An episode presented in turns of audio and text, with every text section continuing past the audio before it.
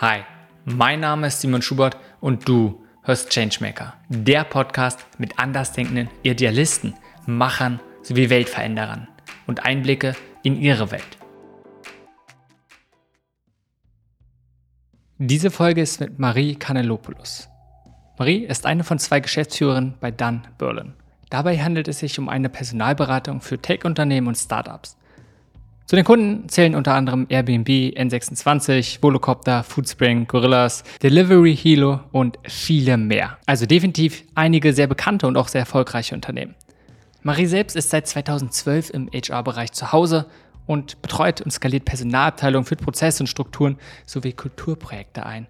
Ganz besonders wichtig sind ihr dabei die Themen New Work, Diversität und Inklusion. In dieser Folge sprechen wir viel über Maries Erfahrungen als Geschäftsführerin, aber genauso ganz viel über HR-Themen. Denn wenn wir etwas Größeres aufbauen wollen, wenn wir ein Team aufbauen wollen, sind diese Themen enorm wichtig. Wie finden wir die richtigen Personen für unser Team, für unsere Organisation, aber auch genauso, wie können wir eine gute Kultur aufbauen, die produktiv, gesund und nachhaltig ist. Ich liebe es, mit Menschen zusammenzuarbeiten, vor allem mit verschiedensten Menschen und sie auch wirklich auf langer Sicht erfolgreich zu vernetzen. Also mein Glück definiert sich davon, wie es meinem Umfeld hergeht. Privater Natur, aber auch business-wise. Wenn da die Kunden wirklich mir schreiben, Marie, ähm, das ist so ein toller Kandidat oder eine tolle Kandidatin. Wir sind überglücklich und das Timing hat super gepasst. Es geht ja immer um Time und Timing im Leben. Das motiviert mich eigentlich jeden Tag aufs Neue, ähm, bei Dann Berlin zu arbeiten. Wenn du so gerade sagst, dieses Menschen vernetzen, es ist eins der zentralen Sachen von dir, also worin du deine Arbeit siehst, beziehungsweise umgedreht, worin siehst du so ein bisschen deine Rolle? Das Vernetzen ist natürlich, geschieht alles unter dem Done Roof, ne? Done Berlin als, äh, als Agentur. Sie vernetzt unwahrscheinlich gerne. Und zum gewissen Maß bin ich dafür auch zuständig, weil ich ja auch aktiv auf Kundenseite arbeite. Meine Rolle ähm, als einer der Managing Director ist natürlich eine andere. Ne? Du hast deinen Fokus auf das interne und auf das externe Business. Und beim externen Business gilt es natürlich auch zu vernetzen. Man muss ähm, die richtigen Entscheidungen treffen. Welcher Kunde passt genau zu uns? Ähm, was sind die, ja, die Pros und Cons? Wir schauen natürlich und reflektieren auch die ganzen Geschäftsbeziehungen. Das hatte ich übrigens auch studiert. Geschäftsbeziehungsmanagement. Äh, das heißt, ich bin da sehr, sehr sensibel, wenn es darum geht, okay, was bringt der Kunde mit? Was können wir bieten und wir nehmen auch nur Kundenprojekte an, wo wir letztlich auch delivern können. Vernetzen intern ist natürlich auch ein Riesenthema, denn es geht ja alles um die Kultur. Ne? Die, deine Schäfchen müssen sich verstehen, ähm, sie müssen gemeinsam in die gleiche Richtung laufen. Und da braucht man ja auch die Sensibilität, gerade in der heutigen Pandemie, dass man so ein bisschen diesem ganzen Human Leadership ja einen gewissen Stellenwert gibt. Genau, und das sind eigentlich so diese Steckenpferde, die ich in meiner Rolle bei Dann Berlin halte. Lass uns mal ein bisschen von dieser typischen Rolle abgehen. Letztendlich das, was irgendwie auf einer Visitenkarte, falls du sowas noch hast, oder sonst wie, was auf dem Arbeitsvertrag draufsteht, diese typische Rolle weggehen. Sondern wenn du mal deine Arbeit betrachtest und nicht unbedingt im Sinne von angestellt sein bei dann Berlin, sondern mehr in Richtung von deiner Berufung. Als was siehst du dort deine Rolle in deiner Arbeit? Naja, also da kann ich wirklich sagen, dass es immer noch dieses Vernetzen ist, weil man muss ja gewisse Dinge auf den Markt erkennen. Man muss Menschen kennenlernen. Bezüglich meiner Berufung, ich habe es immer geliebt, mich mit unterschiedlichsten Menschen zu unterhalten. Also ich mag dieses in der Bubble einfach nicht. Und ähm, mit meinem, mit meiner jetzigen Rolle spreche ich um die 70 Menschen pro Woche und das erfüllt mich, weil du mit so vielen Menschen in Kontakt tre trittst, mit denen du sonst niemals Kontakt hättest und dann zu erkennen, was womit sie strugglen, was sie brauchen. Ähm, ich habe auch durch die Pandemie gesehen, dass zum Beispiel viele Entrepreneurs, ähm, Female Entrepreneurs, die Kinder haben, die aber auch ihrer Rolle nicht mehr gerecht werden auf beiden Seiten, die was Neues suchen und die mir ganz genau sagen, was sie benötigen, um effektiv und produktiv zu sein und dann ich, dass ich im Hinterköpfchen schon so Vernetzungen habe, oh Gott, sie könnte mit dem Gründer zum Beispiel sehr gut äh, sich verstehen oder das äh, Green Purpose Driven Startup könnte zu dem Kandidaten passen. Und das ist so ein bisschen meine Berufung, dass ich ähm, Lücken erkenne, Wünsche wahrnehme und dann wirklich dieses erfolgreich verbinden, so dass man hier nicht von irgendeiner Probezeit spricht, sondern wirklich, dass es langfristig orientiert ist und dass der Kandidat, mit dem ich eigentlich schon eine relativ persönliche Bindung aufbaue in sehr kurzer Zeit, dass man den natürlich glücklich stellt, aber auch seinen Kunden natürlich glücklich stellt. Und ja, das ist halt dieses Zwischenmenschliche, was gerade früher im HR-Bereich wurde das sehr unterschätzt. Ne? Da wurden wirklich Fragen gestellt, die man heutzutage, glaube ich, super easy googeln kann, die ähm, super ähm, standardisiert früher waren. Das ist heute geht wirklich sehr in die Psychologie, in das Empathische, in das wirklich, ich höre dich, ich verstehe dich und ich bringe dich weiter. Und überall, wo Bewegung ist, sind das Felder, die mich sehr reizen. Ich finde ich find toll, diese drei Sachen, die du gesagt hast. Einmal Lücken erkennen, ein Bedürfnis wahrnehmen und dann den Kontakt der Verknüpfungen herstellen. Und gerade dieses zweite Bedürfnis wahrnehmen und zu gucken, was und wirklich vielleicht auch verstehen, was braucht der andere, ist ja alles andere als einfach. Denn ganz oft, zumindest aus eigener Erfahrung, kann ich sagen, dass mein Gegenüber nicht unbedingt weiß, was die Person, was sie selbst gerade braucht. Idealerweise ist es, du, du kommst hin fragst jemanden, hey, was brauchst du? Und die Person kann es dir direkt sagen. Aber genau das, dieses erstmal diese Klarheit zu bekommen, wo ist meine Herausforderung und wie könnte eine Lösung aussehen, ist schwer. Was ist dein Ansatz? Was hat dir dabei geholfen oder was hilft dir dabei, dieses Bedürfnis von anderen zu erkennen? Hm. In den Interviews stelle ich natürlich nicht super gezielte Fragen, wo es nur ein Ja und ein Nein gibt oder ähm, eine sehr offensichtliche Fragestellung, sondern ich versuche sehr viel auf Werte einzugehen, sehr viel auf verhaltensbedingte Fragen äh, ähm, mich zu konzentrieren und wirklich eine Wohnzimmeratmosphäre von Anfang an zu schaffen. Also ich frage natürlich am Anfang, wie gehen wir ähm, jetzt vor? Darf ich dich die, äh, su ähm, siezen oder duzen, ähm, damit man einfach schon mal so ein bisschen das Gefühl füreinander hat und dann ähm, ja wirklich versuchen, die Herleitung im Lebenslauf zu finden, wenn man das argumentiert und dann immer wieder nochmal nachzufragen. Also aktive Zuhören ist die Basis jeglicher Interaktion. Und ähm, ich kitzel dann auch die Kandidaten heraus. Wenn jetzt eine, wenn jetzt äh, zwei, drei Sätze kommen, dann hat man ja manchmal schon so ein Gefühl für gewisse Empfindlichkeiten oder für gewisse Wertanschauungen. Und ich liebe es auch, ähm, obwohl ich das in Pre-Screening-Calls von 30 Minuten nicht erfrage, aber wenn es jetzt darum geht, dass ich wirklich ähm, Entscheidungsträger bei einem Kunden bin oder auch selbst für uns hire, dann versuche ich auch so ein bisschen zu schauen, was ist die elterliche Prägung weil die kann ein Mensch niemals von sich freisprechen. Ne? Also du hast ja Erfahrungswerte im Leben, das sind deine Eltern, das ist deine Familie, das ist ähm, deine Schule, dein, dein Umfeld, deine Freunde. Und da versuche ich schon mal so, so Kleinigkeiten herauszufiltern, äh, weil man dann ein ganz gutes Bild hat. Man kann natürlich auch nach Meinungen fragen. Wie würde deine Mutter dich in drei Wörtern beschreiben? Wie würde deine beste Freundin dich in drei Wörtern beschreiben oder der Pizzapote? Und dann hat man eigentlich so aus mehreren Perspektiven gewisse Ansatzpunkte. Ob sie jetzt zu 100 Prozent stimmen, dafür kann ich nie garantieren. Aber ich glaube, dass auch sehr viel, ja, auch Erfahrungswerte von meiner Seite sehr in dieses Spiel mit, ähm, mit reinkommen. Ne? Wenn du mit so vielen Leuten sprichst, du kennst enorm viele Floskeln aus dem HR, aber auch aus dem Tech oder aus dem Marketing. Da ist man natürlich sehr sensibel. Und wenn wir darüber reden, dieses wie sehr wir geprägt sind durch gerade unsere Kindheitserfahrung, aber durch viele, ob es jetzt Eltern sind, Schule, kannst du ein Lehrer sein. Was war es denn bei dir, wo du sagtest, das sind so ein paar, vielleicht auch eine sehr prägendes Erlebnis oder eine prägende Zeit, eine prägende Person, die vielleicht auch irgendwie dazu geführt hat, dass du jetzt im Personalbereich gelandet bist? Mhm.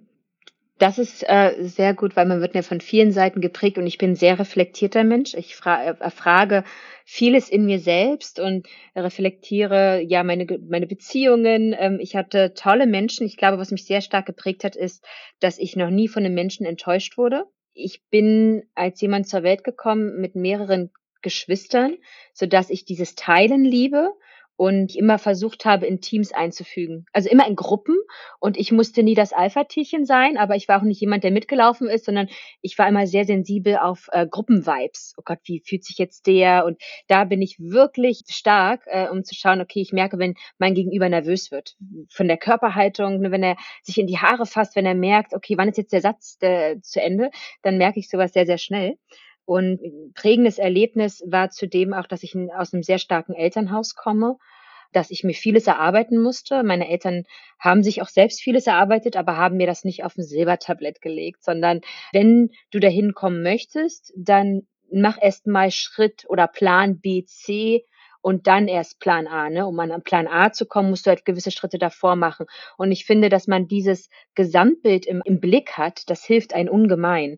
Meine Oma sagt immer, Brötchen backen, kleine Brötchen backen, das ist das, worauf es ankommt. Und es stimmt, auch im Business Case, es stimmt, weil sonst siehst du ja den Wald vor lauter Bäumen nicht.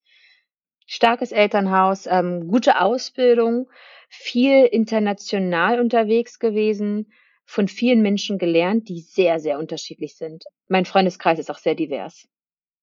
Was ist, wenn wir so ein bisschen auch so langsam ins Thema HR mehr gehen, Personalbereich? Was sind so ein bis drei Fragen, zu denen du immer mal wieder zurückkommst, auch Sachen, die du dir immer stellst? Ja, kann direkt was mit Personalbereich zu tun haben, kann, ne, wenn wir wieder zurück diesen weiteren Begriff von Arbeit, Berufung kommen. Was beschäftigt dich dort? Mhm besonders in Zeiten der Pandemie hat mich beschäftigt, was macht eine gute, gute Führungskraft aus? Was braucht das Team, um wirklich motiviert zu sein, um das große Ganze zu sehen? Ganz großes Thema bei mir privater Natur und auch business-wise New Work, weil das war ja seit Jahren in aller Munde. Aber wirklich hier, wie kann man das bestmöglich umsetzen, dass jede Firma davon profitiert und wie kann man auch jetzt nach der Pandemie jegliche Industrien und jegliche Firmengrößen dafür sensibilisieren? Weil ich merke das ja gerade sehr aus der Praxis heraus, dass ähm, die Startup-Leute natürlich relativ offen für dieses Thema waren und auch sind. Der Mittelstand, der braucht immer etwas länger. Und auch ähm, bei den Corporates, da merke ich einen größeren Willen aber da sind die Ressourcen zu arg äh, in der Bürokratie gebunden, dass man das noch nicht ganz so schnell umsetzen kann. Aber das sind so wirklich diese Themen, ne? Leadership, New Work, Work-Life-Balance, Remote natürlich auch. Also Remote ist ein großer Faktor, der natürlich ins Leadership auch mit reinspielt. Wie schafft man das überhaupt? Finde ich ein spannendes Thema. Lass uns mal gucken, ob wir so, so ein paar Sachen drauf eingehen können. HR ist ja auch ein Riesenthema, was sehr, sehr viel betrifft. Und gerade was ja sehr stark einhergeht mit dem ganzen Thema Unternehmenskultur. Lass uns mal gucken, ob wir diese so ein bisschen aufmachen können und ja, uns ein bisschen lang schlängeln. Und wir beginnen beim einfachen Thema, beziehungsweise, naja, vielleicht doch nicht ganz so einfach, aber wenn es darum geht, oh, und ich bin ein Riesenfan von scheinbar widersprüchlichen Sachen. Weil mhm. auch dort denke ich, dass ganz viel ein Kompromiss ist und es nicht die beste Antwort gibt. Trotzdem möchte ich es natürlich gleich von dir hören, so bei vielen Sachen. Nee, sondern eher immer zu gucken. Ja, ist immer eine Abwägen sicherlich. Gerade beim Organisationsaufbau, Organisationsentwicklung geht es ja darum, Prozesse einzuführen, Strukturen zu schaffen. Gerade wenn ganz beim Anfang die Idee und dann ne, Startup wird es immer größer, zum Scale-up vielleicht einfach diese verschiedenen Phasen. Und gleichzeitig möchte man irgendwie flexibel bleiben, damit man nicht irgendwie so ein Corporate wird, was du gerade so ein bisschen angedeutet hast, wo du viel ja, interne ganz viel Bürokratie hast und am Ende am Prinzip komplett handlungsunfähig ist und nur damit selbst beschäftigt bist, ja selbst die Organisation zu betreiben. Und gleichzeitig, wenn du es halt nicht tust, keine, Strukturen und keine Prozesse und Strukturen einführst, dann kann es auch schnell sein, dass Chaos ist. Wie findet man dort deiner Erfahrung nach einen guten Mittelweg zwischen probieren zu steuern, Sachen einzuführen, ohne dass es halt zu starr wird und ja, wie schafft man diesen Mittelweg dazwischen? Ganz klar, indem man weiß, wer man ist. Also auf persönlicher Ebene als auch auf organisationeller Ebene.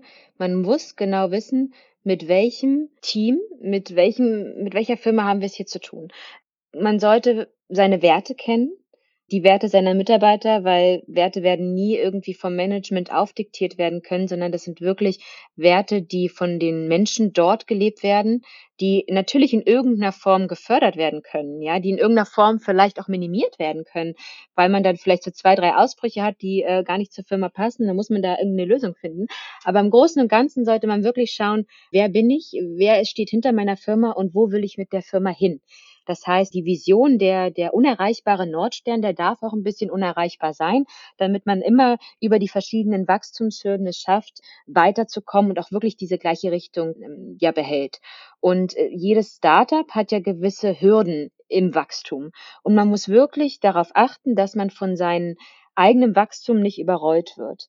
Und dahingehend ist es schon wichtig, gewisses Forecasting zu betreiben und sich immer wieder anzupassen. Weil wenn du flexibel bist und du weißt, was du, was du bist, wer du bist, dann ähm, wirst du immer gut vorbereitet sein. Und dann wirst du auch den Mittelweg dazu finden, jedem gerecht zu werden. Einmal der Organisation, dann dem Team und dann wahrscheinlich dir als Führungskraft äh, selbst. Und was man von der organisationellen Ebene sagen kann, ist, dass natürlich eine Gruppe von 20 Leuten viel leichter zu führen ist als eine Gruppe von 50.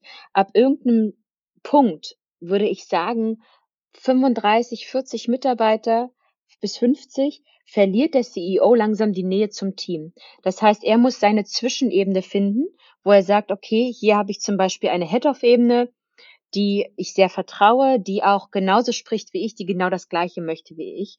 Und äh, dann muss man diese Ebene so einführen, dass diese Ebene natürlich die äh, Menschen darunter führt. Und so wird es dann eigentlich von, vom nächsten Step her auch bedingt. Ne? Du bist dann bei 100, bei 150, da hast du natürlich eine ganz andere Hürde, da hast du nicht die Hürde der internen Kommunikation. Ja, sie ist auf jeden Fall noch da, aber du wirst in der Zwischenzeit ja eh schon einige andere äh, Levels ähm, darunter geschoben haben, das soweit ganz gut ist, sondern du wirst da das Problem haben der ja, Bürokratie zum Beispiel. Also da fängt schon mal so ein bisschen an, weil vieles dann irgendwie dann doch standardisiert ist und du musst dich an gewisse Prozesse und Normen halten, äh, weil sonst entsteht wieder dieses Chaos. Ähm, dann findet man sich meistens wieder, man wird sehr stabil um die 200 Mitarbeiter herum und dann gilt das nächste eigentlich dann ja in den höheren Maßstäben, ne? gerade wenn man dann auch ähm, eine neue ja, Finanzierungsrunde geschafft hat, neue Investoren kommen, da eine Umstrukturierung stattfindet, dann kommen natürlich da auch nochmal neue Hürden her. Aber es gilt wirklich dann ja auch so ein Squad zu bilden. Also man soll ja auch als Führungskraft nicht in der Bubble sein. Auch wenn man gewisse Level hat, die äh, wie als, ich will ich mag ja kriegsbeschönigende äh, Worte nicht, ich will jetzt nicht Armee sagen, aber als, als, wie sagt man, als, als Brand Ambassador, als Markenbotschafter, als Teamführer, ähm, dass die da einfach auch viel externen Input mit reingeben. Das ist halt sehr, sehr wichtig. Und immer mal wieder die Kultur zu analysieren und ähm, auch mal Umfragen zu gestalten. Digitale, unternehmensweite Umfragen, so dass man immer das Gefühl für die Menschen hat, weil die Menschen, die entwickeln sich ja auch. Eine Kultur ist ja nichts, was man verfassen kann. Man kann es ja auch quantitativ kaum erfassen. Aber man muss natürlich immer mal wieder in diese Qualität reingehen. Das ist sehr, sehr wichtig. Und auch einen gewissen Mittelweg zu finden, in dem man genau weiß, was darf man digitalisieren und wo gilt es immer noch One-on-Ones zu führen. Finde ich für gut. Also gerade den letzten Punkt, ne, wo immer dieses Gefühl zu haben, was ist angebracht wo du sagst, ne, jetzt digital, was muss vielleicht persönlich stattfinden? Ich kann mir vorstellen, genauso, ja, was kann man standardisieren? Und welche Sachen sollte man absolut lieber nicht tun und da einfach gucken, was, was passt oder vielleicht auch einfach offen lassen. Sonst, womit du angefangen hast, dieses, das finde ich sehr gut, indem man immer weiß, wer man ist.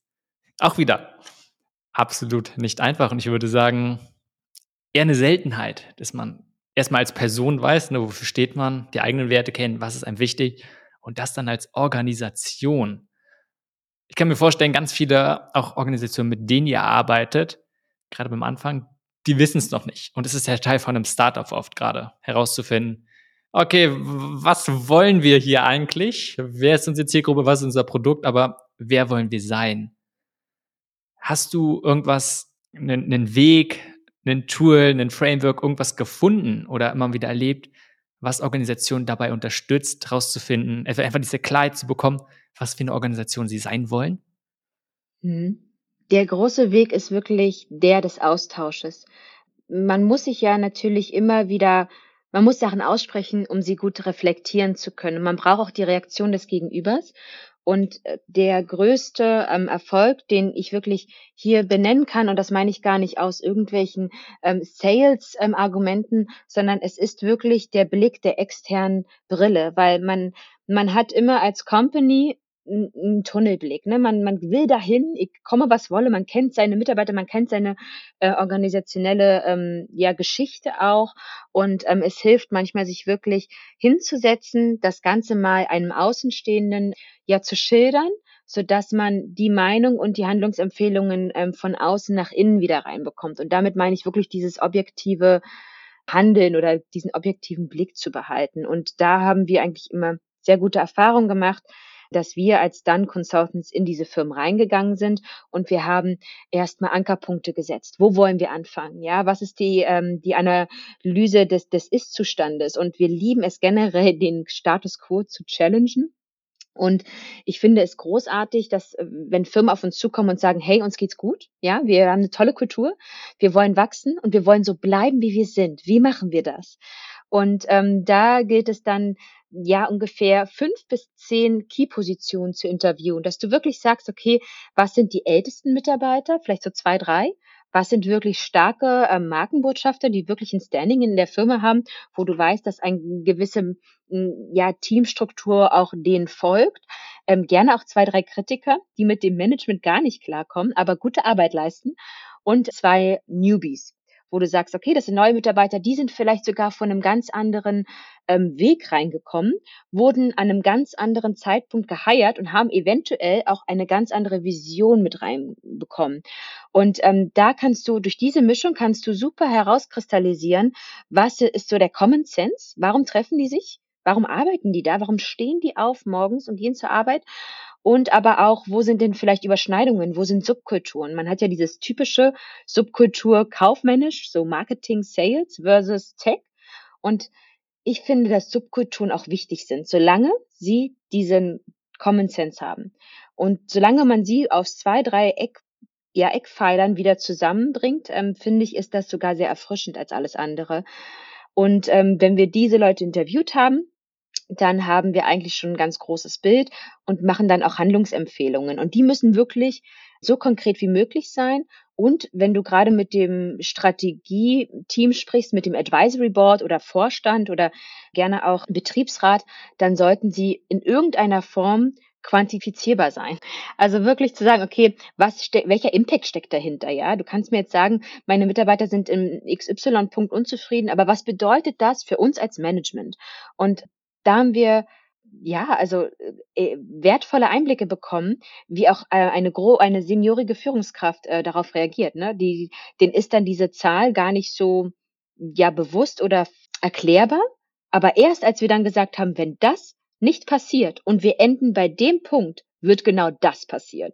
Und dann haben alle geklatscht und dachten, alles klar, du hast recht, das müssen wir ändern. Und ähm, ein guter HR-Manager, ein guter ja, ähm, Leader, der muss Forecasting betreiben. Der muss genau wissen, was könnte passieren, zu welchem Standpunkt und dann kann man auch ja präventiv handeln. Voll gut die Punkte. Also erstmal dieses Forecasting betreiben, hast du schon gesagt. Also gucken, was, passiert, aber auch gleichzeitig, ich interpretiere es mal als ein Übersetzen. Du sagst, du hast halt genau irgendwelche Zahlen und zu gucken, wen hast du gegenüber und es so verständlich zu machen. Was, bedeutet das? Welche Auswirkung hat es, wenn es nicht passiert? Ansonsten, du hast ja auch beim Anfang gesagt, das finde ich auch sehr spannend ich nenne es mal verschiedene Stakeholder-Gruppen oder einfach verschiedene Stakeholder innerhalb einer Organisation zu identifizieren. Du, wie du meinst, sind ganz wichtig und die gibt es immer, welche die jetzt ganz vor kurzem erst dazugekommen sind, welche die ganz lange dabei sind, vielleicht auch Kritiker. Und gerade wenn es dann um dieses Thema Unternehmenskultur geht, die bewusst, ich sag mal so ein bisschen zu steuern oder da auch anzusetzen, probieren zu beeinflussen, ist es ja enorm wichtig, auf diesem Level von verschiedenen Stakeholdergruppen auch anzugehen hast jetzt schon mehrmals dieses Wort auch Markenbotschafter, was ja oft in einem anderen Kontext benutzt wird. Da finde ich total gut, auch dieses intern benutzen. Wenn da einer einen bestimmten Weg gehen würde, wer von den anderen Mitarbeiterinnen würde dieser Person folgen. Und lass uns mal ganz kurz, du hast jetzt gerade schon angesprochen, auch was einen guten HR-Manager ausmacht. Und mal bei diesem Bild bleiben. Das gefällt mir nämlich sehr gut. Wenn wir mal vorstellen, wir haben erstmal ein Startup, was gar nicht so groß ist. Ne, in diesem, diesem Bereich, wie gesagt, vielleicht 30, 50 Personen. Gerne dann noch im Vergleich zu, wenn es ein paar hundert sind, aber wir bleiben aber nicht, nicht, gehen nicht zu Konzern, weil da, glaube ich, ein ganz anderes Level ist. Und also so ein bisschen Personalschaf oder du hast von einer Head-Off-Gruppe erzählt. Die Person hat aber nimmt zum ersten Mal diese Rolle ein und hat nicht wirklich Erfahrung. Irgendwas im Personalteam. Kommt eigentlich so ein bisschen aus einem anderen Bereich. Ich sag mal, vielleicht irgendwas mit geisteswissenschaftlichen aber sonst keine Erfahrung. Was würdest du dieser Person raten? Was soll sie mitbringen? Was sollte sie machen? Außer natürlich als erstes möglichst externe Hilfe holen, wie eine Agentur wie bei euch zusammenarbeiten. Aber was sollte sie, ja, worauf sollte sie sich fokussieren? Mhm. Klassisches Szenario in einem Startup. Du wächst enorm schnell, du hast kaum Geld und du brauchst langsam ab einem Schlüssel von 40 Mitarbeitern einen äh, Senior HR Manager. So, da kommt dann meistens jemand rein, wie du meintest, der kaum Erfahrungswerte hat, der aber gewisse ja ein gewisses Potenzial mitbringt. Und hier hoffe ich, dass das Szenario so aussieht, dass derjenige äh, sehr starke Soft Skills hat, ähm, dass er hands-on ist und versucht, ge gewisse Dinge zu ändern. Ne? Du willst ja auch Macher haben. Und Macher sind sehr wichtig in bestimmten Schlüsselpositionen. Du darfst gerne in deiner Company auch graue Mäuschen haben. Ich, nicht graue Mäuschen, aber Mäuschen, die vielleicht gerne einfach ihre Ruhe haben wollen. Die wollen abarbeiten, die wollen den Laptop zumachen und nach Hause gehen. Und du musst beide Charaktere in deinem Startup haben. Und im HR ist aber diese Schlüsselposition, weil sie sehr eng am Management ja gegliedert ist und weil sie aber auch einen sehr starken ähm, Fokus auf das Team hat, ist sie natürlich in between und muss daher eigentlich genau von der Persönlichkeit sein wie der CEO, wie sie das, wie das C-Level. Und wenn man da empathisch aufgestellt ist und hands-on, dann kann man schon einiges bewegen. Natürlich gilt es, äh, sich A im HR breitfächig aufzustellen, sich Hilfe zu holen. Aber wenn ich es wäre, dann wäre wirklich der erste Punkt, das, das Gefühl für das Team zu bekommen. Mich wirklich äh, mit einem offenen Austausch hinzusetzen zu sagen, hey, woher kommst du? Wie geht es dir? Was sind die Schwachstellen in deinem Team? Ähm, gibt es etwas, ähm, was dein Manager machen könnte, damit du effizienter bist? Ähm, und würde dann versuchen, erstmal zu schauen, wie es unten aussieht in dem, in der großen Fläche im Team würde dann auch natürlich die Nähe zum Management suchen und würde da genauso eine Bestandsaufnahme aufnehmen. Ne? Ich würde genau schauen, okay, welche ähm, Teams laufen sehr, sehr gut, wo gibt es immer wieder Konflikte und wenn man dann dieses Top-Down und Bottom-Up zusammenbringt, hat man eigentlich den authentischsten Approach, den man haben kann. Und man kann viele Dinge zusammenführen. Ich würde sie aber auch nicht komme, was wolle, sofort auf einmal klären, sondern ich würde dann ähm, Unterkategorien oder ähm, Teilziele definieren. Wieder, meine Oma hat gesagt, kleine Brötchen backen, ja. Also da wieder reinkommen und zu sagen, okay, das äh, ist schnell gemacht, hat den größten Outcome, mache ich morgen. Das, was mein Future Problem ist, es ist ein Problem, ich kann es derzeit gerade nicht lösen, das wird nach hinten verschoben. Genau, dann natürlich generalistisch aufstellen und sich verschiedenste Tools aneignen, ähm, sich die, die Policies anschauen, gewisse Dinge nachadjustieren und immer ein neugieriges Ohr haben für alles. Für sich selbst als auch für die Firma. Was sind oft Missverständnisse in Bezug auf die Rolle, in Bezug auf die Aufgaben, HR-Managern oder einfach, ich, ich nenne es mal häufige Fehler, die du in dieser Rolle siehst? Es gibt, natürlich ist im HR das Wichtigste die Kommunikation, die Feinheit, welche Sätze und welches Timing darf ich für welche Aussagen verwenden. Ganz großes Thema, ähm, denn du führst natürlich Kündigungsgespräche, du führst Einstellungsgespräche und was ich auch seitens der Kandidaten oft höre, ist, dass HR-Manager, die müssen jetzt zu einem gewissen Punkt Sales betreiben. Ne? Also gerade so Recruiter, das ist ja letztlich auch eine Lead-Generierung. Du musst für deine Firma XY Leads generieren. Und da rutschst du meistens in die Falle der falschen Versprechungen weil du immer wieder ein Marketing betreiben musst. Ne? Du musst für deine Firma einstehen, du musst sie bestmöglich auf den Markt positionieren, sodass du die besten Leute heiren kannst. Und dazu neigt man dann sehr oft, gewisse Leute einzustellen, die aber ja andere Erwartungshaltungen haben. Und diese falschen Erwartungshaltungen tragen sie dann in die Firma mit rein und das clasht nicht am ersten Tag natürlich. Ne? Das clasht dann so, okay, drei Monate Eingewöhnung, Onboarding, hm, eigentlich war ja was anderes. Dann kommt das nächste Chaos im Startup, hm, eigentlich bin ich ja äh, in der und der Rolle äh, geheiert worden. Und so staut sich das auf und dann tauschen sich Mitarbeiter natürlich aus und dann hast du den Salat. Ein weiteres Szenario könnte sein, dass man dein Draht zum Management verliert, weil man als HR-Manager natürlich auch mal in der Küche sich den Kaffee holt, Mitarbeiter tauschen sich aus und sind total genervt vom CEO. Und da habe ich oft gemerkt, dass HR-Manager ihre Rolle verlieren, weil sie sich dann entweder dazugesellen, sie hören zu, aber sie äußern sich dann auch. Und das kann, wenn sie sich subjektiv äußern, sehr arg ihrer Position schädigen. Egal, was du als HR-Manager für eine Haltung hast, Du darfst dein Gesicht nicht verlieren. Du musst immer in deiner Rolle bleiben und du kannst auch, wenn du Freundschaften in der Firma hast, die darfst du pflegen, die darfst du halten, aber zu einem gewissen Maß auch nur, weil dann muss dein Freund oder dein, dein Kollege auch merken, okay, jetzt ist sie wieder in ihrer Rolle. Und man darf natürlich confidential sprechen, das ist auch sehr, sehr wichtig. Aber wenn es jetzt zu wirklichen Themen kommt, wo man einen enormen Business Case hat, der ein gewisses Outcome ne, seitens der, der Firma hat, dann muss man das natürlich auch in gewisser Weise kommunizieren, sonst verliert man ähm, seine Verantwortlichkeit. Also erstmal dieses, diese Falle, keine falschen Versprechungen zu machen, gerade an die Bewerberin, glaube ich, ja, sehe ich als ganz großen Punkt. Ich kann mir vorstellen, genauso aber auch keine falschen Versprechungen an. Du hast jetzt mal von Management gesprochen, ob als Geschäftsführung oder sowas. Da muss man genauso aufpassen, dass man nicht sagt, hey, klar, finde ich sofort gute Bewerberin und dann probiert man irgendwie, naja, Leute einzustellen, nur damit man irgendwie probiert, solche Quoten einzuhalten oder so da gibt's so unwahrscheinlich viele Themen. Ne? Also ich sage auch immer, kenne deine Zahlen. Also du musst einfach deine KPIs wissen, egal ob man jetzt wirklich viel mit, ja, mit quantitativen oder qualitativen Analysen arbeitet, aber du musst einfach Experte auf deinem Feld sein. Ähm, du musst auch wissen, dass du Leuten du musst Leuten ähm, auch mal eine Erinnerung rausschicken. Ne? Das ist auch ganz oft, dass man so denkt, hey, ich habe dem das jetzt delegiert und das wird schon passieren. Nein, als, äh, als Führungskraft musst du auch schauen, wurde das ähm, getan oder nicht. Und damit meine ich nicht Micromanagement. Du hast ein gewisses Vertrauen auch, aber ähm, du musst natürlich auch schauen, dass deine äh, Mitarbeiter dem Ganzen gewachsen sind, dass sie nicht strugglen. Ne? Also auch da diese Sensibilität, Sensibilität äh, wieder ähm, reinholen ins Gespräch, dass du merkst, okay, da geht jetzt mal ganz schnell die Performance runter, dass du das auch wieder erkennst und dass du demnach handelst. Ich kann auch noch einen, einen weiteren Aspekt mit reinbringen, das ist ähm, Best Practice. Ein großes Thema äh, im HR, generell im Gründen, man hat ja schon eine Best Practice aufgebaut und Schema A wird auch auf Schema ähm, äh, beim Plan A und B und C folgen. Und genau das ähm, habe ich in meinem ja, beruflichen Jahren gemerkt, dass man das immer ändern sollte. Es gibt kein Best Practice. Man sollte es immer wieder optimieren, challengen und ändern. Finde ich für gut, finde ich, ja, nein, es gibt kein Best Practice. Weil ich auch das sehe ich, da kann ja schnell als Aufgabe sein ne, von so einem Personalchef, wenn es Richtung Wissenmanagement geht du man genauso beschäftigt ist, diese Prozesse einzubauen, die einen ja erstmal auch irgendwie effektiver machen.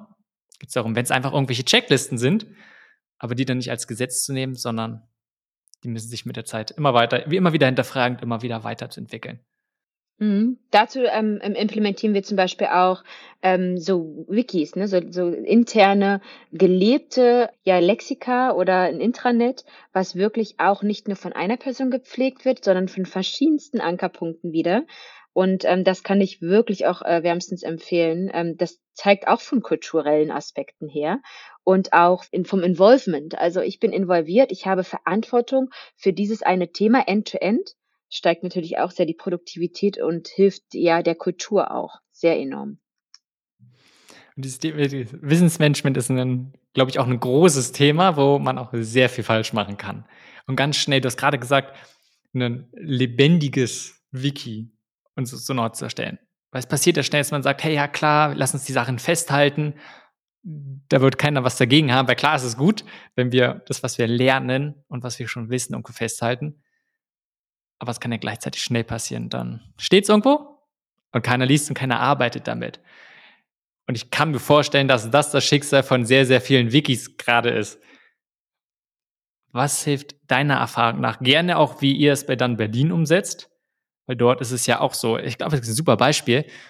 So gerade Recruiting oder auch andere Sachen sind so, da gibt es so eine Art Best Practice, würde ich schon sagen. Sagen, hey, das funktioniert, das funktioniert gar nicht. Gleichzeitig, wie du meinst, immer wieder neu erfinden, immer wieder anpassen, je nachdem, mit welchen Klienten, mit welchen Organisationen ihr zusammenarbeitet. Also wie, wie schafft ihr es, dass es lebendig, dass es genutzt wird und dass es nicht zu einem, wir sind ständig dabei, neu zu entwickeln und eigentlich sind wir nur dabei, dieses Wiki zu pflegen und stecken mehr Energie rein, als das, was es uns bringt. Was hilft euch dabei? Mhm. Die Basis ist natürlich, ähm, das richtige Tool zu finden, mit dem Mitarbeiter auch gerne arbeiten. Ne? Es bringt ja nichts, ein Tool zu entwickeln, was vielleicht tolle Features hat, was vielleicht sehr teuer ist und was vielleicht gar nicht genutzt wird. Das bringt einen nichts. Du musst wirklich ein Tool finden, was gelebt und akzeptiert wird. Und bei jeglichen Projekten gilt es, einen Verantwortlichen zu haben. Äh, wenn es irgendwie mal schief läuft, wen schreist du denn da an? Du musst jemanden haben, der das wirklich ownt, ja, der sagt, das ist mein Baby, das macht mir Spaß. Also gerne auch jemanden vielleicht finden, ja, was, das seine Leidenschaft irgendwie widerspiegelt und der so als Product Owner das komplett verantwortet, aber mit gewissen Teams zusammenarbeitet. Zum Beispiel kannst du sagen, Marie bei Dan Berlin und das lebenslange Wiki, weil ich natürlich ähm, eine enorme Schnittmenge habe an, an ähm, Projekten, an Themen, an, mit Consultants und Kunden, so dass ich ungefähr immer den guten Überblick habe und das gewissermaßen ordnen kann. Und dann habe ich natürlich auch mit meinen Consultants, die auch Mitverantwortliche sind, gewisse Themenfelder abgedeckt. Ne? Ich weiß, okay, es, es geht um Tech-Recruiting. Ähm, da ist es dann ähm, mein Mitarbeiter, nenne ihn jetzt mal Paul. Ähm, dann gibt es äh, das Thema ähm, Arbeitsrecht, ähm, Payroll. Ne? Dann ist es mein Mitarbeiter Martin, so in etwa. Und ähm, so tauscht man sich aus und man weiß auch, wenn jetzt zum Beispiel eine neue Policy sagen wir mal, in Slack rein ähm, geschickt wird, hey, schaut euch mal diesen Link an, ähm, super Thema für Payroll, dann weiß quasi der Mitarbeiter Martin, aha, Ding, das ist mein Thema, ich pack das mit rein, äh, belese das aber natürlich vorerst, um zu schauen, ob es wirklich Potenzial hat, weil nichts ist schlimmer, einfach nur die Links zu, ähm, zu nehmen ähm, und dann irgendwo reinzubringen, damit es dann irgendwelche ja, Leichen im System sind, die vielleicht gar nicht wichtig sind, sondern man muss es schon erst bewerten können und dann packt man das in seinen Verantwortungsbereich. Und ich glaube, ähm, Martin kennt mich auch gut genug, äh, um zu wissen, dass ich gerne auch mal reingucke und zu schauen, okay, ist es denn da drin? Und ich, das ist halt dieses Teamwork, ne? Und wir arbeiten schon auf, äh, auf Augenhöhe. Ich bin auch kein Micromanager, ich mag das gar nicht. Wir machen sehr viel im Vertrauen, gerade als Remote Company. Aber du musst einfach eine gewisse Struktur haben. Und kann ja auch sein, dass dann mal der eine Mitarbeiter krank ist. Ne? Dann, dann bin ich halt diejenige, die es dann reinpackt. Lebenslanges oder lebendiges Wiki ist wichtig, genau, weil wir ja gerade schon vorab gesprochen haben, Best Practice äh, muss man immer wieder challengen und immer wieder neu definieren. Ähm, aber man, man lernt ja auch lebenslang. Also man, man, man hört ja nicht auf zu lernen. Und das ist auch ein Thema, was ich mich immer wieder beschäftigt habe, dass es gibt viele Führungskräfte, die dann einfach sagen, ja, ich bin jetzt hier Führungskraft und ich bin gut so wie ich bin und ich muss mich hier gar nicht anpassen. Und das waren dann meistens die Charaktere, die gerade in der Pandemie, wo Mitarbeiter mit ganz anderen Themen ja beschäftigt waren, da ist es dann wirklich gegen die Wand gefahren. Ja, voll der zentrale Punkt. Mich fällt auch nochmal dieses generell das als Produkt vielleicht zu sehen und Produktowner dazu haben, aber zumindest einfach Verantwortlichkeit schaffen. Wer fühlt sich dafür verantwortlich?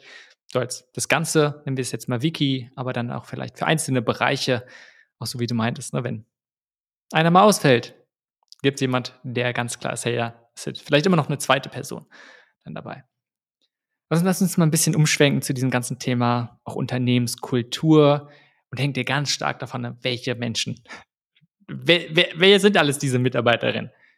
Es gibt welche, die sehr, sehr motiviert sind für die Arbeit, man könnte sagen, brennen, wobei es jetzt nicht unbedingt der beste Begriff ist in dieser Hinsicht, aber die total erfüllt und engagiert sind und gleichzeitig ja sehr auf welche, die, nennen wir mal, nicht ganz so engagiert sind. Wie siehst du dieses ganze Thema von, klar, idealerweise haben wir nur Leute, die engagiert sind und möglichst auch enorm gut sind, Gleichzeitig kann ich mir vorstellen, das ist nicht unbedingt der Weg Richtung Diversität, beziehungsweise auch wenn wir einen sozialen und humanen Weg finden wollen. Was sind deine Gedanken dazu? Was wir bei Dan Berlin immer sagen, hire immer in Talent, also immer in Soft Skills, weil eine Arbeitsethik, eine Moral, eine Persönlichkeit kannst du nicht wirklich ändern. Und das gilt es ja auch nicht, dass äh, irgendwie, dass sich Menschen für uns drehen. Ja, das, das wollen wir gar nicht, sondern wir wollen ja Menschen haben, die genau das wollen, was wir machen. Und ich sage auch meinen Kunden, gilt bitte in der Kommunikation wirklich sharp nach außen, also wirklich geschärft. Ihr müsst nicht jeden Menschen auf der Welt ansprechen. Ihr müsst eure Menschen ansprechen. Und Diversität, ähm, ja, äh, Gleichberechtigung, ja, New Work, Work-Life-Balance, all diese Fairness-Themen, die kann man ja nur realisieren, wenn man eine gewisse Struktur hat. Weil sonst hast du gar keine Ressourcen, das wiederum zu ändern oder auch zu sehen. Du musst ja Strukturen haben, du musst ja jemanden haben, der drüber schaut, um das zu erkennen. Und ähm, ich sage das zum Beispiel mit diesem No Rules. Es gibt gewisse Freiheiten, die braucht ein Mitarbeiter, um die intrinsische Motivation herauszubringen. Und wenn man demjenigen das Potenzial nicht gibt, ja auch diese, diese Prüfungsstatus, diesen Prüfungssituation, da seinen Mitarbeitern nicht gewährleistet, dann wird er sich nie beweisen können. Ich bin aber auch kein Fan von diesem, diesem Anarchie. Wir haben hier keine Regeln, macht was ihr wollt. Das geht natürlich auch nicht, weil es muss immer ein gewisser Rahmen sein. Der Rahmen wird definiert, ja, vom Management. Das Management hat in gewisser Form einfach diesen, diese Rolle, ja, dass sie diesen Rahmen vorgibt und da drinnen, in diesem Rahmen dürfen dann die Mitarbeiter mit ihren Freiheiten umgehen. Und ich glaube, das ist halt wieder dieser gesunde Mittelweg, wo ich sage, das würde relativ gut äh, zu vielen Teams passen. Und wenn wir da jetzt jemanden haben, äh, es könnte eine Gruppe sein, es können vereinzelte Menschen sein, die sich vielleicht darüber frustriert äußern, die nicht zufrieden sind dann muss man sofort proaktiv in den Austausch gehen. Man muss versuchen, diese Situation zu lösen und, und wirklich für beide Seiten zu sensibilisieren. Auch wenn man mit einem Mitarbeitergespräch nicht mit der Lösung herauskommt, muss man wenigstens versuchen, beide Fronten klar zu kommunizieren. Und hier sage ich auch wirklich, die klarste Kommunikation ist wirklich die beste. Also geh rein in dein Mitarbeitergespräch, aber so put the fish on the table. Du musst von Anfang an sagen, worüber wir reden.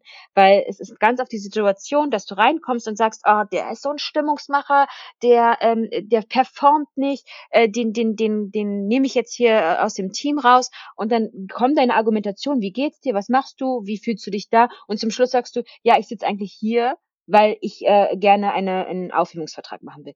Da, da wird doch der Mitarbeiter sich komplett, also wie sagt man, überrumpelt, verarscht vorkommen, weil er einfach total überwältigt ist und weil er eigentlich schon wusste, okay, hier kommt der HR-Manager rein, der eigentlich genau das Ziel schon von Anfang an hatte. Und ich glaube, es ist wirklich wichtig, deine Bedenken zu äußern und auch nicht jemanden vor verendeten Tatsachen zu stellen. Das ist wirklich unfair, sondern wenn man Zweifel hat an einem Mitarbeiter, dann muss man sie klar und frühzeitig kommunizieren, sodass der Mitarbeiter auch gleichzeitig die Chance dafür bekommt, sich zu verbessern oder auch Dinge klarzustellen, weil auch hier ein HR-Manager ist bestimmt nicht äh, der Gott oder die Göttin, die genau wissen, was richtig und was falsch ist, sondern auch die machen Fehler. Auch die sehen vielleicht gewisse Situationen aus einem gewissen Blickwinkel und Ne, das ist ja so diese Ich-Bild und Fremdbild und diese Ich-Perspektive. Und äh, da muss man wirklich vor und vorab in den Austausch gehen, damit man das schnellstmöglich lösen kann. Und wenn es dann überbrückbare Differenzen gibt, so wenn Prominente sich scheiden lassen, ne, dann ist es halt auch so, in, in der Firma und dann muss man den bestmöglichen Weg finden, dass beide Seiten da rausgehen. Kann ich auch aus meinen Erfahrungen her sagen, man sollte sich immer im Guten mit Mitarbeitern ähm, trennen. Auch wenn es mal nicht geht, dann ist es so, aber die Motivation, das zu haben, ist immens wichtig, weil auch das sind Markenbotschafter, die über Erfahrungswerte sprechen bei ihren Familien, bei ihren Freunden, in dem digitalen ja, Kummerkasten bei Kununu und Glassdoor. Es gibt sogar Mitarbeiter, die gehen und kommen irgendwann wieder. Also selbst das ist so viel Potenzial, was ich finde, noch viel zu oft weggeworfen wird. Voll guter Punkt. Also ich glaube, erstmal dieses Menschen nicht vor vollendete Tatsachen zu stellen und dementsprechend frühzeitig zu kommunizieren, ist auch das Einzige, was fair ist. Und letztendlich. Also ich finde es immer interessant, wie man ganz viel, gerade in dem Bereich, es geht alles um Menschen, es geht um zwischenmenschliche Sachen. Und man würde sehr viel nicht mit Freunden, Familie oder noch engeren Menschen irgendwie umgehen. Aber wenn es im beruflichen Kontext ist, dann ist es auf einmal okay. Ich merke auch noch was, was du anfangs gesagt hattest äh, graue Mäuschen. Ich meinte stille Mäuschen. Ähm, weil ähm, nur weil man still arbeitet und nicht der äh, extrovertierte Mensch ist, heißt es ja nicht, dass die Performance gleich die schlechtere ist. Ich bin zum Beispiel auch jemand, ich habe gern die Hosen an, ja, ich bin gerne auch dominant und habe den Überblick und the, the power of äh, äh, ja of acting, aber ähm, ich finde es, ich bin kein Alpha-Tier. Ich mag das gar nicht. Ich, man, man muss so dieses, die, die, den Menschen so nehmen, wie er ist und dafür auch genau seine Rolle definieren. Das finde ich sehr wichtig. Bin total bei dir. Oh, das, da, da muss ich jetzt gleich mal nach tief reingehen, wenn du sagst, erstmal, du, du hast gerne die Hosen an, gleichzeitig kein Alpha-Tier. Aber du bist ja absolut kein stilles Mäuschen. Und wie du gesagt hast, Kommunikation steht dir schon, ist was, was, ich sag mal, dir Energie gibt, gleichzeitig auch das, was du einfach gerne tust. Bring, wie passt das so ein bisschen zusammen? Was meinst du damit, wenn du sagst, du bist nicht gerne ein Alpha-Tier? witziger Ausdruck. Ich habe es tatsächlich auch noch nie so gesagt, dass ich kein Alpha-Tier bin, aber ich habe gern die Hosen an. Okay, also Alpha-Tiere, die haben ihre Entscheidungsmacht und sie nutzen diese super gerne aus, ohne zu hinterfragen, was das Team möchte. Ich sage jetzt mal wirklich ein bisschen drastischer, die einfach sagen, das ist meine Meinung, das ist mein Standpunkt und den nehmen wir jetzt, komme was wolle, weil ich es auch mir leisten kann. Äh, ich habe als dominante Frau die Hosen an, heißt, dass ich gerne Dinge in Bewegung bringe und dass ich gerne den Überblick behalte, bin aber auch au, ähm, offen für Backfire. Zum Beispiel sage ich gewisse Probleme. Äh, ich sehe Probleme und ähm, spreche sie klarstens an. Das möchte ich geändert haben. Mein Vorschlag ist dieser, damit wir das Ziel erreichen. Und dann kommt gerne mein Management-Team und sagt, hm, ja, das Ziel, bin komplett bei dir, dass du das Problem gesehen hast. Vielen Dank. Aber ich würde als Teilziel eher diesen Weg sehen. Und da bin ich manchmal dankbar und nehme es an. Es gibt natürlich auch gewisse Momente, wo du schnelle Entscheidungen treffen musst und wo man auch sagt, sorry, ne, ich habe jetzt die Ursachen, das mache ich, aber ich versuche immer wieder diese Teamkomponente mit reinzubringen, weil ich die verschiedenste Expertise und die verschiedensten ähm, Sichtpunkte sehr, sehr wertschätze, weil auch ich bin im gewissen Tunnel. Auch ich habe vielleicht nicht mehr die Nähe zu den Mitarbeitern oder zu gewissen Kundenprojekten. Und wenn man das einmal wirklich äh, ausdiskutiert hat, dann kommt man auf das Ziel, ähm, indem man ja gemeinsam eine gemeinsame Lösung findet. Und ja, das, diese Chemie finde ich halt sehr, sehr wichtig, ne? dass man einfach offen ist auch für Kritik, wie man sich letzten Endes entscheidet, das ist dann mir überlassen, aber dass ich sie mir anhöre, at least, finde ich halt wichtig. Was man da macht und wie man dann probiert, diese Sachen zu lösen am Ende, ist dann nochmal eine andere Frage. Aber auch da wieder, ne? letztendlich auch wieder Soft Skills und kommunizieren und wie du gesagt hast, Menschen nicht vor veränderte Tatsachen zu stellen sondern in den Austausch gehen und gemeinsam eine Lösung zu finden. Genau, dass man, man muss ja nicht jeden mitholen. Ne? Ich sage ja auch, ähm, nicht jeder in der Firma wird meine Stimme lieben oder wird mich toll finden. Das muss, man muss mich nicht mögen. Das ist auch ein guter Satz, den hat äh, äh, mein, mein, mein Partner auch mal gesagt. Ähm, Nehme ich gerne mal hier mit auf. Es ist, man muss einen respektieren man muss aber nicht jeder, der, jederzeit der gleichen Meinung sein. Das definitiv nicht. Aber ich bin wirklich starker Befürworter, dass verschiedenste Wege nach Rom führen. Und solange man dieses Ziel beibehält und sagt, ich will dahin, und wenn ihr sagt, man kommt dort besser hin und ich euch dem hingehend vertraue, why not? Ja, ich bin kein Ego-Typ und äh, will da nur meine Meinung durchbringen.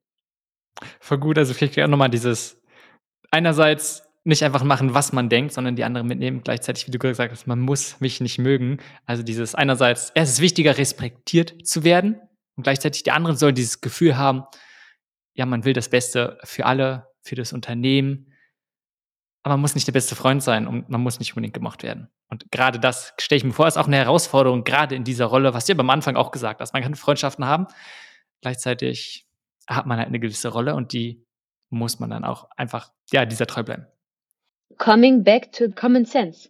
Man muss einfach in gewissen Dingen gleich sein oder die gleich sehen, damit man zusammenarbeiten kann. Der drum, das drumherum, das ist nicht das Entscheidende.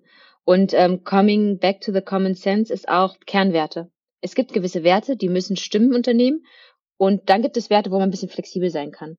Und dann, ne, diese Werte, die so ein bisschen flexibler sind, da finden sich meistens die Subkulturen.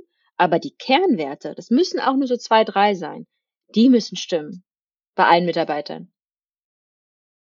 Lass uns mal umschwenken zum Thema Recruiting. Ich glaube, ein ja, extrem relevantes Thema, große Herausforderung und gerne auch, du hast es schon oft gesagt, erstmal, dass ihr ja virtuell seid, arbeitet, also ansonsten dieses Remote Recruiting ist ja eine Herausforderung für sich, wo ganz viele Unternehmen wahrscheinlich nicht unbedingt freiwillig, aber eigene Erfahrungen machen durften in der letzten Zeit.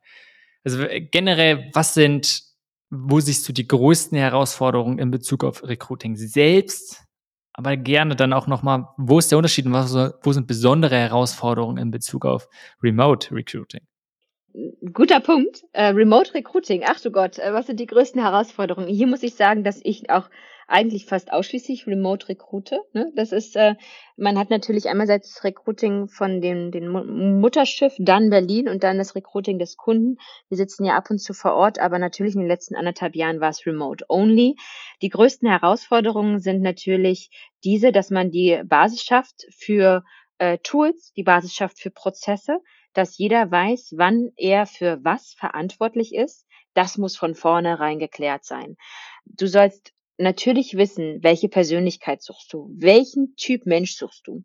Dann weißt du auch gleich, welche, äh, wo findest du diesen Mensch? Ne? Also, dass du wirklich strukturiert rangehst, äh, Multi-Channel ähm, ähm, aufbaust, dass du ähm, ja dich hinsetzt und einfach weißt, okay, was sind so die, die besten Kanäle ähm, für deine Persönlichkeiten, die du für deine Firma ähm, hirest.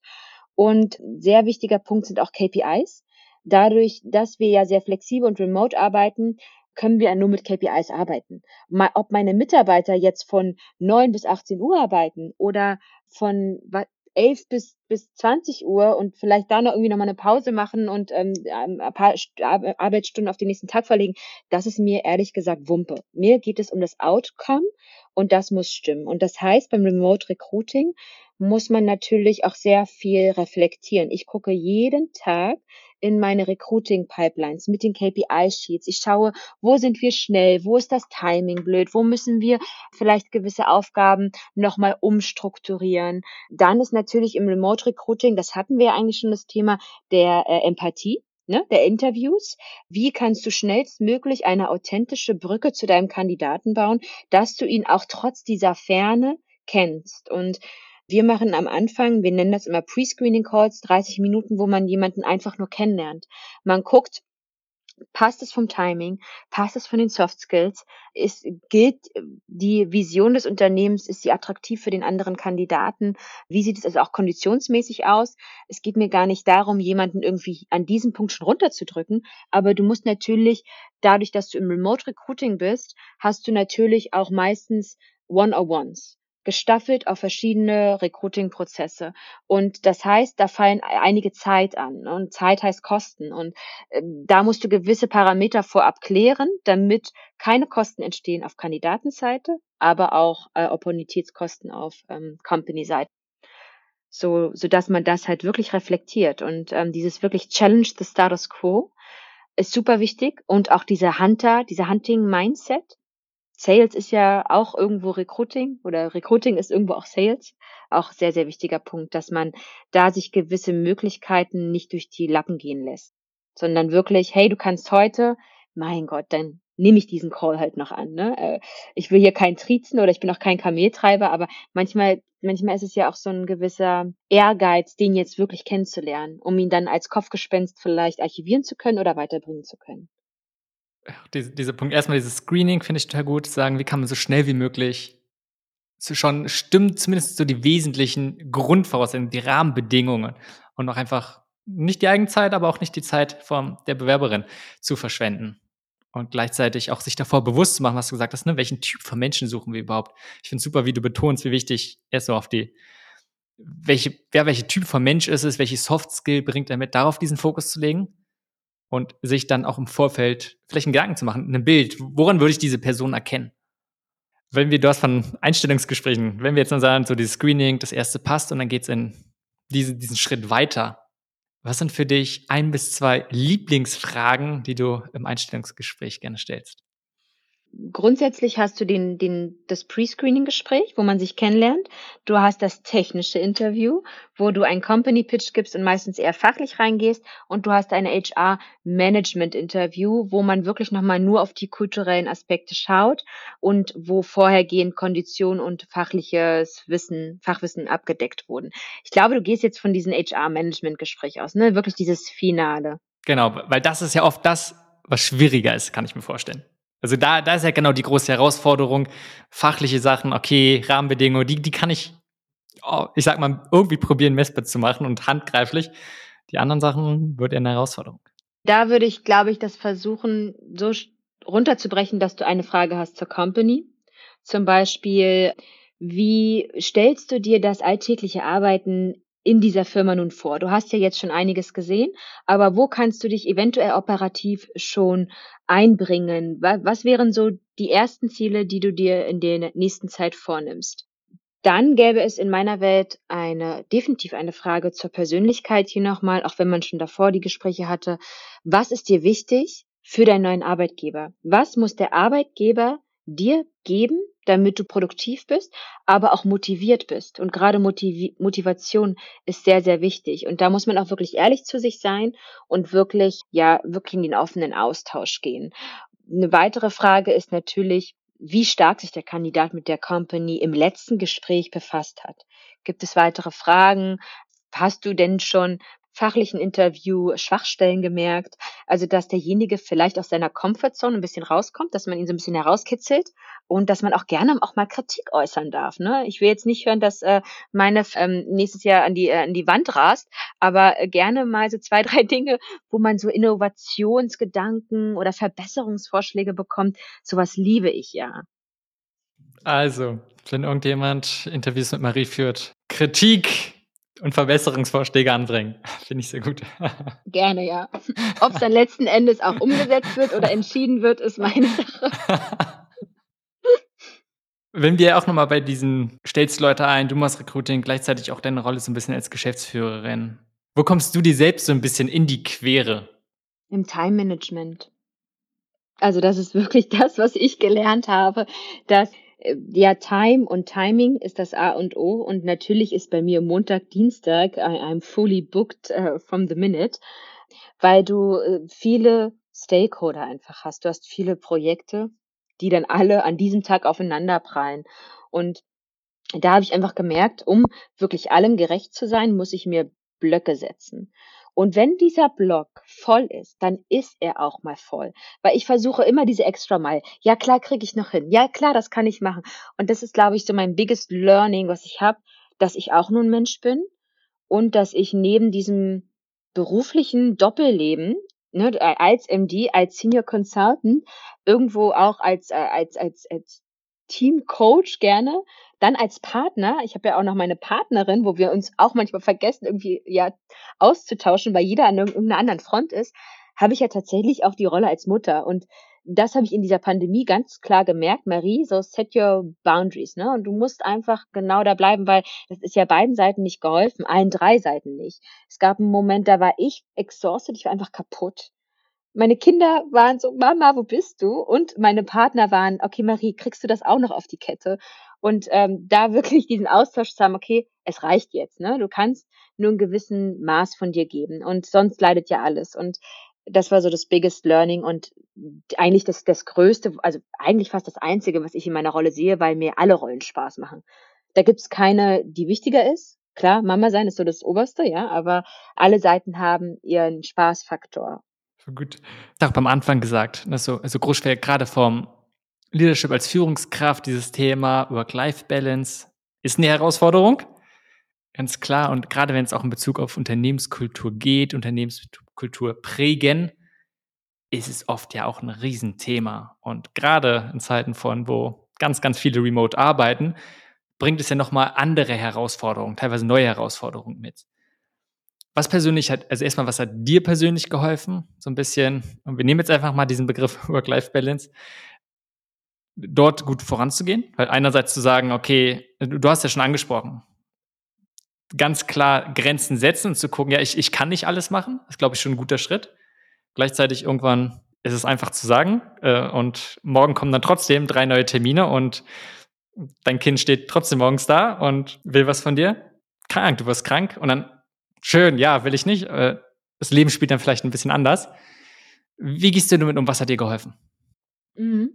Was mir sehr geholfen hat, ist, ehrlich zu sich selbst zu sein, auch mal gewisse Situationen zu akzeptieren, die vorher nicht geplant waren.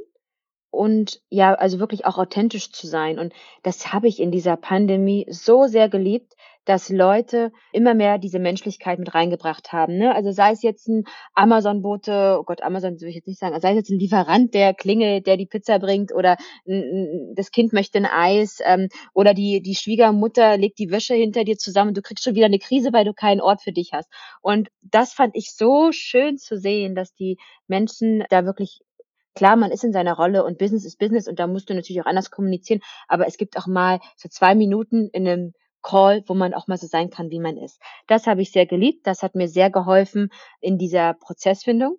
Ich musste natürlich mir diesen Rahmen wieder stecken. Also das ist ja so diese Grundvoraussetzung. Wie viel schaffst du wann? Dann musst du deine Prioritäten kennen.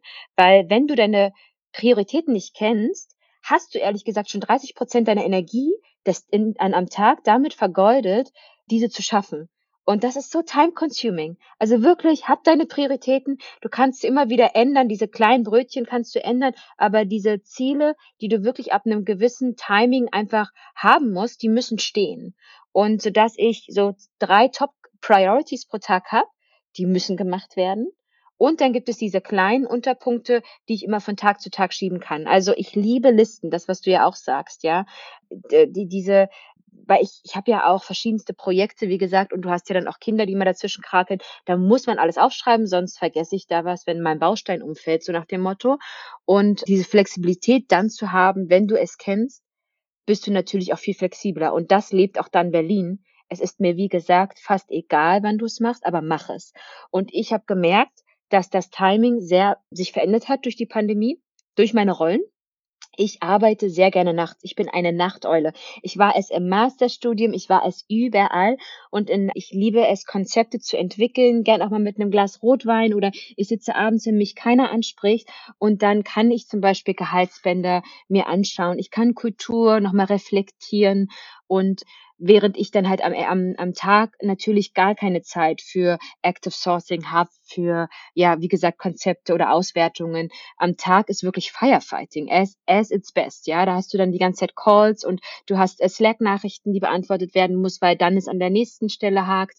Und da ist wirklich äh, Agilität und Spontanität und morgens E-Mails und wenn man genau weiß, wie man als Mensch tickt, dann ist man auch viel produktiver. Wenn ich mich jetzt zum Beispiel mittags hinsetzen müsste und Konzepte arbeiten müsste, da würde viel zu viel Zeit draufgehen, weil ich nicht, weil ich nicht produktiv bin. Aber wenn ich ganz genau sage, Marie, das machst du abends, dann ist es so befreiend, ja, und dann hat man auch viel mehr Zeit und das kann ich auf jeden Fall empfehlen. Voll gut. Also ich glaube ich, was ganz am Anfang gesagt hast, genauso wie eine Organisation herausfinden muss, wer sie ist, wer sie sein will und vielleicht auch, wo die Stärken sind, genauso wichtig halt, dass man selbst macht und, wie man so ein bisschen tickt, wann man gut wie arbeiten kann. Genau. Und jeder ist wirklich anders. Ähm, man muss wirklich schauen, okay, was macht mir am meisten Spaß wann? Und wenn man nur mit zwei, drei Dingen anfängt, man muss ja nicht die komplett, den kompletten Tag strukturiert haben. Ja, es reichen ja zwei, drei Rituale. Es ist ja auch genauso, wenn du aufstehst und du sagst, du willst meditieren oder du willst Sport machen. Allein dieses kleine Ritual hilft dir, den ganzen Tag irgendwie anders zu setzen. Und darum geht's. Und ich kann ja auch nur meine Einblicke geben, aber es wird wahrscheinlich auch viele Leute geben, die sagen, oh Gott, äh, die Frau ist krank, die hat hier den ganzen Tag durchgetaktet. Das ist ja nur eine Inspiration. Finde ich gut, dass du es so betonst. Das führt mich gleich zum, zu dem nächsten Punkt. Es ist eine Sache, das für sich selbst herauszufinden. Und es ist ja oft ein Weg, der auch kein Ende hat, weil es ändern sich die Verhältnisse fängt alleine an. Ich glaube, das kannst du auch noch am besten sagen. Je älter dann die Kinder werden, dann das eine funktioniert auf einmal nicht mehr. Gerade kann ich mir jetzt, ne, irgendwann hast du den Teenager und denen sind die selbst die ganze Nacht wach. So nach dem Motto. Und dann kann sein, dass es auf einmal nicht mehr funktioniert.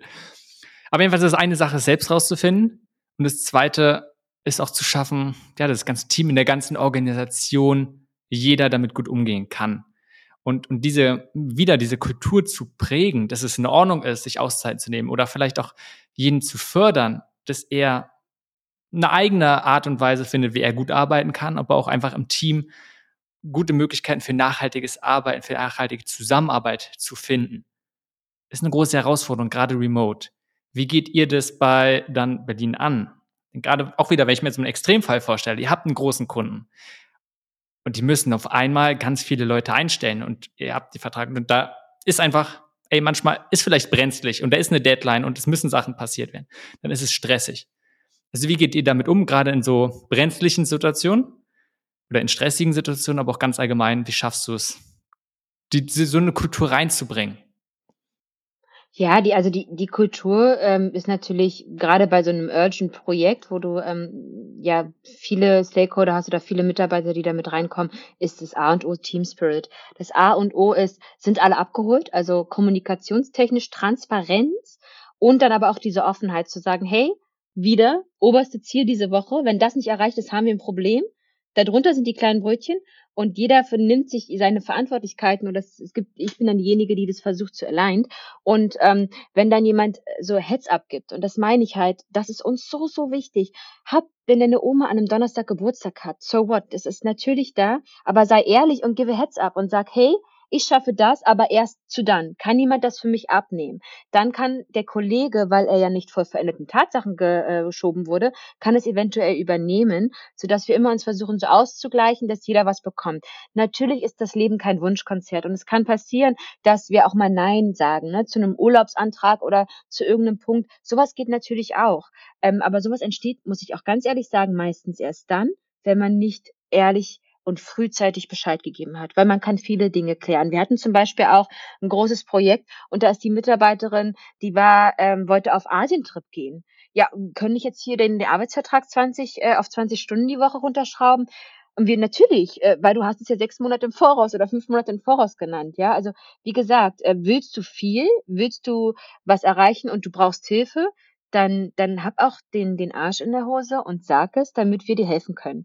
Und wenn es Mittwoch ist, Mittwochabend, deine Oma hat Donnerstagabend Geburtstag, ja, dann kann ich dir leider auch nicht viel helfen, weil dann bist du auch dein eigener Koch, der dir die Suppe gemacht hat. Also, ich glaube, das wissen auch die Leute, ne? Dieses ganze How to Handle Expectation Management im HR, in deiner Company als CEO, aber auch als Kollege. Es ist so, so wichtig, dass man genau weiß, was muss ich bis wann gemacht haben und kann mir sonst jemand helfen. Und wir sind die Letzten, die sagen, nee, können wir nicht.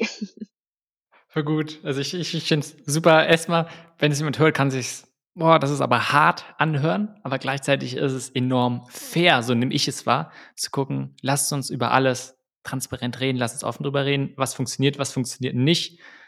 Denn nur so kann man sich abstimmen und gucken, wie kann man Kompromisse anführen und nicht auf dem letzten Meter, sondern idealerweise so früh wie möglich, weil dann hat man meist den größten Handlungsspielraum.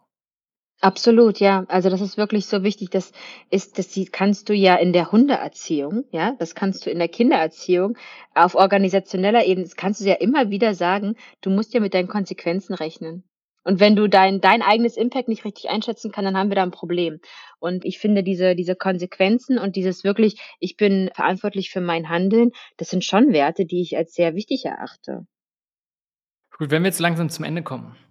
Und wenn wir nochmal diesen weiteren Begriff von Arbeit nehmen, was ist so eins der wesentlichen Sachen, die du gelernt hast?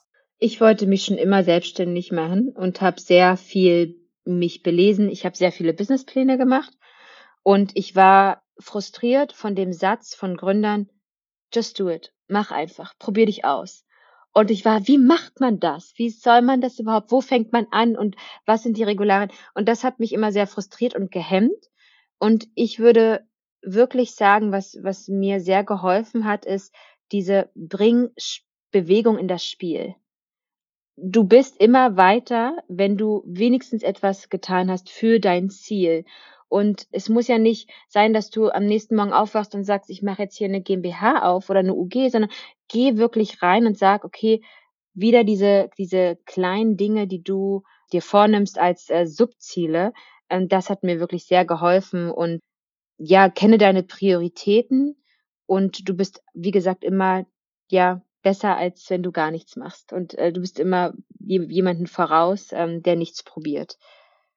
Also ich finde es gut, weil für mich ist auch dort wieder diesen kleinen Brötchen packen, was immer wieder hochkommt. Ne? Was ja, ja ich wollte es gerade nicht nochmal sagen, aber genau, auch dieses, ähm, wenn es, wenn du nicht derjenige bist, der es tut, wer denn dann? Und ich hatte manchmal so coole Ideen, die ich dann einfach verloren habe, weil ich mich nicht getraut habe und dann kam jemand anderes damit, wo ich mir so dachte, hey, derjenige hat doch auch sein, also hat doch auch nur Wasser zum Kochen und der hat es einfach gemacht und dann wurde ich wirklich sauer auf mich selbst und man braucht wirklich diesen Mut und einfach anfangen. Das kann ich wirklich, Gott, auch wenn ich mich jetzt selbst treten möchte, weil mich das immer so aggressiv gemacht hat, aber es ist wirklich wahr. Probier es aus, dann wirst du es merken. Hm, Finde ich total gut. Und es ist viel, viel praktisch auch einfach nur, ja, tu es einfach, als zu sagen, okay, wie, was ist ein kleiner erster Schritt, den du in die richtige Richtung tun kannst? Genau, du kannst ja Market Research machen, du kannst mit verschiedensten Leuten sprechen. Auch hier wieder mein, mein äh, Dogma, rede mit so unterschiedlichsten Menschen wie möglich und ziehe dir immer ein Input heraus, ja, aus diesen Gesprächen. Es das heißt ja nicht, dass du immer denjenigen verstehen musst, aber vielleicht bestärkt die Argumentation des Gegenübers ja besonders deine, weil du es genau anders siehst. Und das ist die Motivation. So step out of your bubble treff dich mit unterschiedlichen Menschen und sei nicht immer in der einen Ecke auf dem Schulhof. Ähm, und das bringt dich weiter. Du hast gerade auch noch gesagt, du wolltest immer etwas selbst gründen. Hast du irgendeinen Ratschlag oder anders? Hast du vielleicht dann einen gewissen Sinneswandel für dich gewonnen zwischen einerseits dieser Vorstellung, hey ja, oft ist es ja, man hat eine Vorstellung, warum er etwas gründen möchte und wie es ist. Und jetzt bist du Geschäftsführerin ja, hast einiges an Verantwortung und teilweise ist es sicherlich, bringt es ähnliche Sachen mit, trotzdem ist die Arbeit anders. Also hast du irgendwie was, auch einen, einen Ratschlag, vielleicht auch an ein früheres Ich, wenn es darum geht, eigentlich hat man die Vorstellung, was zu gründen? Der, der Ratschlag, den ich gar nicht für richtig, für mich, ja, für mich erachtet habe, war, mach erst mal den Master zu Ende. So, krieg erst mal, du hast jetzt, du bist jetzt schwanger, du studierst irgendwie, mach erst mal alles zu Ende. Und das bin ich einfach nicht, ja. Ich, ich liebe dieses Multitasking, ich liebe es, ganz viel am Tag zu erleben. Und ähm, da hätte ich mir schon mehr Mut meinerseits gewünscht, vielleicht gewisse Dinge nochmal parallel zu machen. Ich hatte Kind und Master ist auch jetzt nicht langweilig, ja, aber ähm, ich hätte vielleicht schon dieses ein oder andere, diesen kleinen Business einfach mal ausprobiert. Und ähm, ich glaube, der, der, der, das, was ich mir jetzt so früher gesagt hätte, ist, ähm, hab nicht diese Version vom großen Ganzen, was sofort kommt, sondern nimm wirklich diese Reise auf dich und lass dich ein. Lass dich auf diese Reise ein. Das wäre, glaube ich, das gewesen, was mir so ein bisschen gefehlt hat.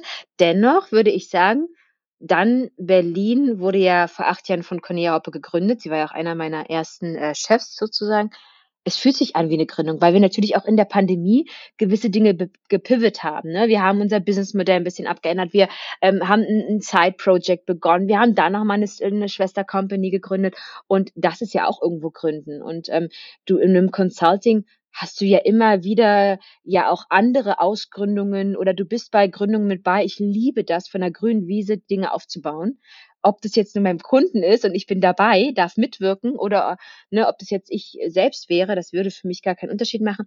Und ich wollte gründen, um mich selbst zu verwirklichen, ja, aber auch um mein eigener Herr zu sein, um Entscheidungen treffen zu können. Und dieses Ich treffe Entscheidungen ist etwas, was ich gelernt habe zu lieben und wo ich früher als Studentin noch gar nicht an diesem Punkt war. Also mein Vater als Unternehmer meinte immer, Marie, triff eine Entscheidung. Und ich mir so, hm, ja, hm, ja. Und jetzt verstehe ich ihn aufs Tiefste. So, so es reicht, ja, treffen Entscheidung, so easy, easy life. Und äh, ja, das kann ich auch nur wärmstens empfehlen. Voll gut. Inwiefern hat sich deine Vorstellung, deine Vision von deinem Leben, von deinem Beruf mit der Zeit geändert? Ach du Gott. Ehrlich gesagt, gar nicht. Ich habe seit 2000, ich war sogar seit 2007 das erste Mal in einem Startup. Ja, da war ich zwölfte Klasse, äh, war ich Marketing Manager und ich wollte immer gründen und ich war immer in dieser Startup-Schiene. Es gab zwei, drei Ausbrüche mal in den größeren Firmen, aber im Großen und Ganzen bin ich immer diesen Weg gegangen. Ich wusste auch früh möglich, was ich machen wollte und ich wollte immer jung Mutter sein. Und das bin ich ja geworden mit 23, habe dann gestudiert und habe dann auch noch mal ein Kind bekommen und ähm, deswegen gab es für mich gar nicht diese etappenweise, jetzt habe ich Familienzeit, ähm, Party, Singlezeit und irgendwie dann erst Karrierezeit. Ne? Also diese, diese Steps, die gab es bei mir gar nicht. Sondern ich habe alles hybrid mitgenommen und ich muss sagen, für mich, ja, für die Entscheidung für Marie, das war genau das Richtige, weil ich alles unter einem Hut bekommen habe und immer dieses Hybride gelebt habe. Deswegen gab es für mich gar nicht dieses, diese enorme Vorstellung, sondern ich habe es einfach mit so genommen, wie es kommt. Und gewisse Dinge sollte man auch nicht planen. Marie, gibt's noch irgendwas, was du zum Schluss teilen möchtest? Vielleicht, weil du sagst, es ist jetzt zu kurz gekommen oder darauf möchtest du, das möchtest du einfach nochmal betonen? Ja, gerne. Also was ich natürlich weiter ähm, spannend finde und auch ähm, wirklich ähm, so 'n Appell gerne rausgeben möchte, ist, dass man gerade in dieser, äh, Remote-Zeit wirklich darauf achtet, dass man seine Mitarbeiter beisammen hat, dass man auch auf Mental Health besonders achtet. Ist ja ein riesengroßes Thema. Man kriegt die Vibes innerhalb eines Office natürlich tausendmal mehr mit, als wenn man zu Hause ist und, ähm oder wenn man zu Hause ist. Und, hm, da sollte man einfach ruhig mal ja, reachable sein, wenn man seine eigenen Mitarbeiter auch gerne mal, ähm, und wenn es nur 10 Minuten am Tag ist, mal anruft. Es muss ja nicht, äh, ne, alle sein, aber, ähm, einfach so diesen diesen diesen Blick auf sein Team nicht verliert. Human Leadership, super, super wichtig, dass man viel sensibler auf sein Team eingeht, ähm, viel authentischer ist, sich selbst reflektiert. Das sind, glaube ich, so die Dinge, die einen schon ein großes Stück weiterhelfen in diesem Remote Setup, ähm, weitgehend äh, erfolgreich zu sein und immer wieder den Status quo challengen, sich nicht auf Best Practice ausruhen. Genau, und Spaß äh, weiterhin haben. Das ist natürlich auch super wichtig, ne? Darf man nicht vergessen. Lachen äh, ist auch bei der Arbeit wichtig. Und erlaubt. Und erlaubt, genau, das vergessen auch voll viele. Also wenn man mehr von euch erfahren möchte, dann ist ja www.dunberlin.com. Gibt es sonst noch irgendwas, worauf du die Leute aufmerksam machen möchtest oder irgendwo hinschicken möchtest? Ähm, super gerne auf die Webseite, weil da habt ihr alles. Da seht ihr, wer dahinter ist. Ihr seht unser komplettes Team, unsere Kunden, äh, unsere E-Mail-Adressen und sonst auch super gerne per LinkedIn. Da bin ich natürlich auch aktiv. Und meine Partnerin auch. Sehr gut. Marie, vielen Dank für den Austausch. Vielen Dank für die Einblicke, aber vor allem vielen Dank für eure Arbeit. Ja, vielen, vielen Dank. Also äh, ich fand es wunderbar, der Austausch und habe mich sehr gefreut, dass du mich eingeladen hast. Das war Changemaker. Erwähnungen sowie Ressourcen für diese Folge findest du in den Folgenotizen oder unter changemake.simonmcschubert.de. Dir gefallen die Folgen? Doch manchmal wünschst du dir einige Erkenntnisse in komprimierter Form? Dann ist der Changemaker der Jazz genau das Richtige für dich. Halte regelmäßig Updates, Ideen, Zitate, wertvolle Ressourcen und andere Sachen, die mich beschäftigen, in deiner Inbox. Besuche www.changemakerdigest.de und melde dich zum Changemaker Digest an.